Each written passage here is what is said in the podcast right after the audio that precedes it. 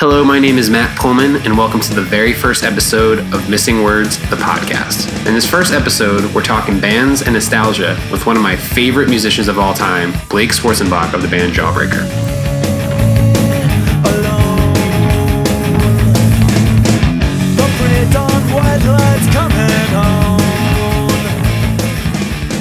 After years of rumors and offers, Blake and the band announced a couple months back that they would be getting back together and playing for the first time in 21 years at Riot Fest in Chicago. Nostalgia with bands and reunions go hand in hand. Bands who maybe didn't get the credit they deserved back in the day coming back years later to find themselves playing to bigger crowds than before, getting more money than before, and even maybe getting better or sometimes worse than before. There is also the fan component to this equation. How and why do perceptions about music change over time? Why would now classic albums like the Beach Boys' Pet Sounds, Stooges' Funhouse, or Weezer's Pinkerton to get negative reviews at first? Nothing has changed with these records. The only thing that has really changed is the different sets of ears hearing them for the first time. These are questions that don't really have an answer, but the relationship between nostalgia and cashing in can sometimes clash, especially in the ever challenging world of punk rock. Take seminal 90s band Jawbreaker.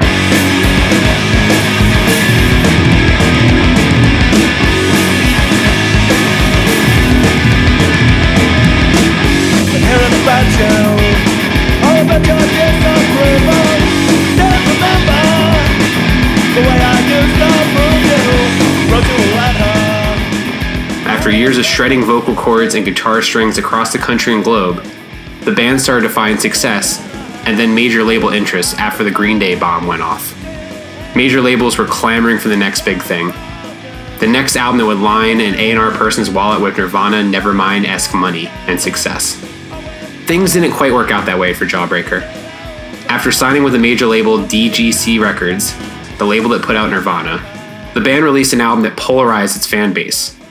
This record also turned out to be their last record. The record was Dear You. I saw through your wrist to find a better trap that fits. I saw through your traps to find better you, a part of you that lasts. The criticism came in pretty heavy. The vocals were different, the production was slick, but nothing about that record felt any different than what a lot of bands were doing at the time. But for some reason, Jawbreaker got hit harder than most bands. It could have been a variety of things causing this. The band was pretty vocal against their opposition to major labels in the beginning, but then they actually went through with it. It could have been that people felt this band was theirs, not MTV's. Here's Jawbreaker frontman Blake Schwarzenbach on facing the criticism head on and the pressures that came at that time. I mean, I think in our case, there was a lot of anticipation, a, a kind of false s- narrative was being established. Like they're they're going to be Green Day, Yeah. or nothing, Right. You know, and we were just ourselves basically, Yeah.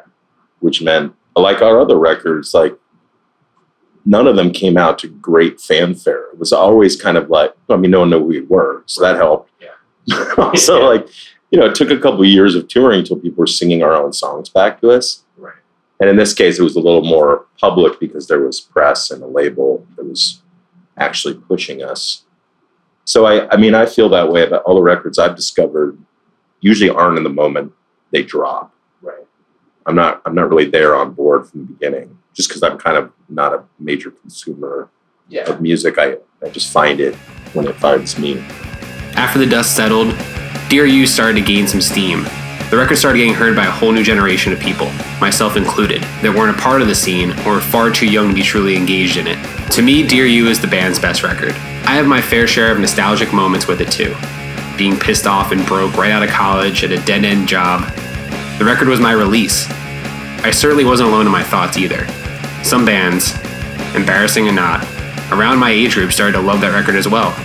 The write ups and the retrospectives started coming out, and you could generally feel that a reunion was much desired by a whole new generation, and maybe some older fans too.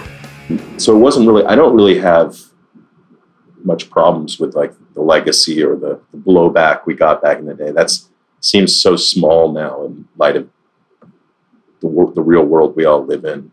My concern and why i often said i would wouldn't do it or could was that i felt like i couldn't physically singing in jawbreaker was really physically demanding for me Yeah. I'm just not a singer that way always. It was much like it was like any kind of punk rock band. I think you do your body does things that are based on emotion and like rage and Right. sadness that are Yeah. not technical, you Right. know. And that was my learning how to sing was just through like desperately trying to express myself. yeah. And so I was really afraid before when we would get these like offers to play huge things. I was like, I just don't, I don't know if I can do that with my voice anymore. Right. And uh, and I didn't want to do it if it wasn't going to be good. Yeah. I, yeah, I mean, if, if anyone's worried about Jawbreaker selling out in 2017, they're Yeah. they're clearly not living in this world. You know? One, two, three, four, who's punk? What's the score? And to that point, that seems to be the general reaction. Of course, there will always be the few who question this, but in a post Coachella reunion world, it seems like people just want to see the bands that make them happy. Some reunions truly work out, and bands pick up right where they left off before. However, some of them do not work out. Tensions come flaring up again, but the bands continue to collect paychecks for the hell of it and just deal with it. I know this is all from a fan's perspective, but sometimes you can feel when a band just hates each other, but they don't hate the money. Selling out is just so endorsed now. I feel like there's a culture online that's that's so pro success. Yeah. Which has really been my like battle for the last 10 years of people people get mad at people would get mad at me for not promoting myself better. Right. Like what the hell is forgetters? You know, why don't you capitalize it?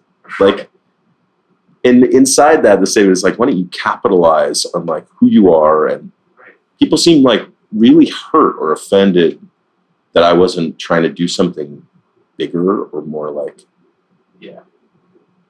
it, it really made me retreat and do it even smaller in a lot of cases or just you know I, I just don't understand that that kind of philosophy But what is it like when you finally pick it up again? When you return to those songs you recorded nearly 25 years ago?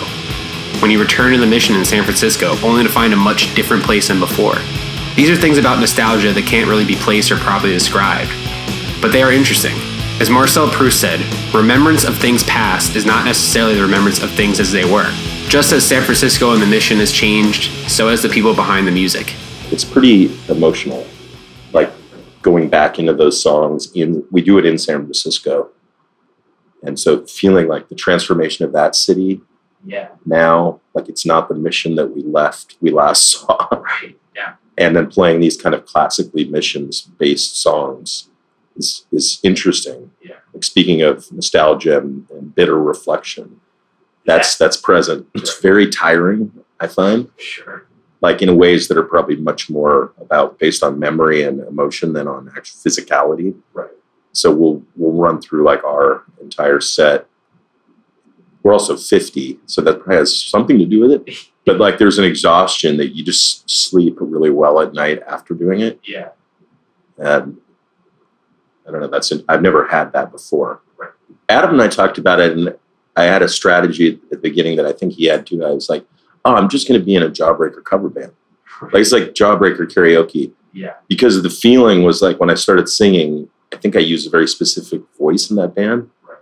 and it was there. And I was like, oh, I'm just, I know how to do this. Yeah. It's not an affectation, but it is like a very specific voice and like part of the throat. Right. And so it was just kind of coming out very naturally.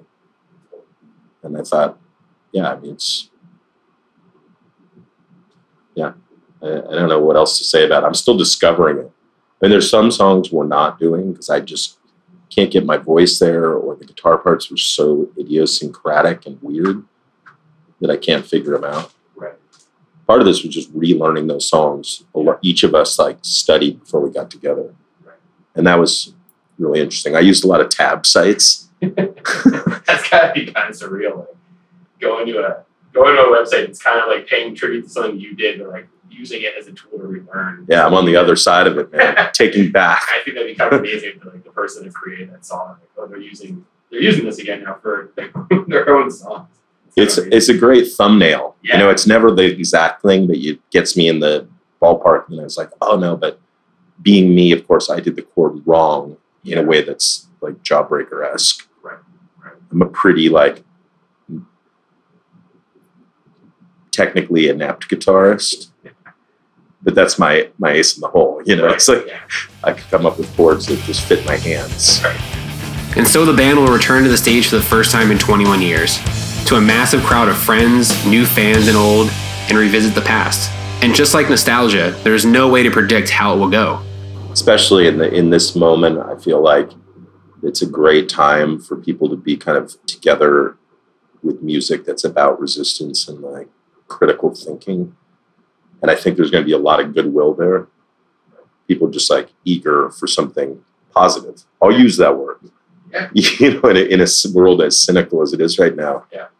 so i think that will kind of carry the day I I just feel like the energy there is going to be good Yeah. and um, I know we'll fuck up. Not blow it, but I know there will be mistakes. You know, there will be like hopefully some comedy and hopefully some like raw emotion and hopefully some skill. And there you have it. Thank you again for listening to the very first episode of Missing Words, the podcast. I want to truly thank Blake Schwarzenbach for the interview. Blake is one of my favorite musicians, and it was an honor to talk to him about the band and the reunion.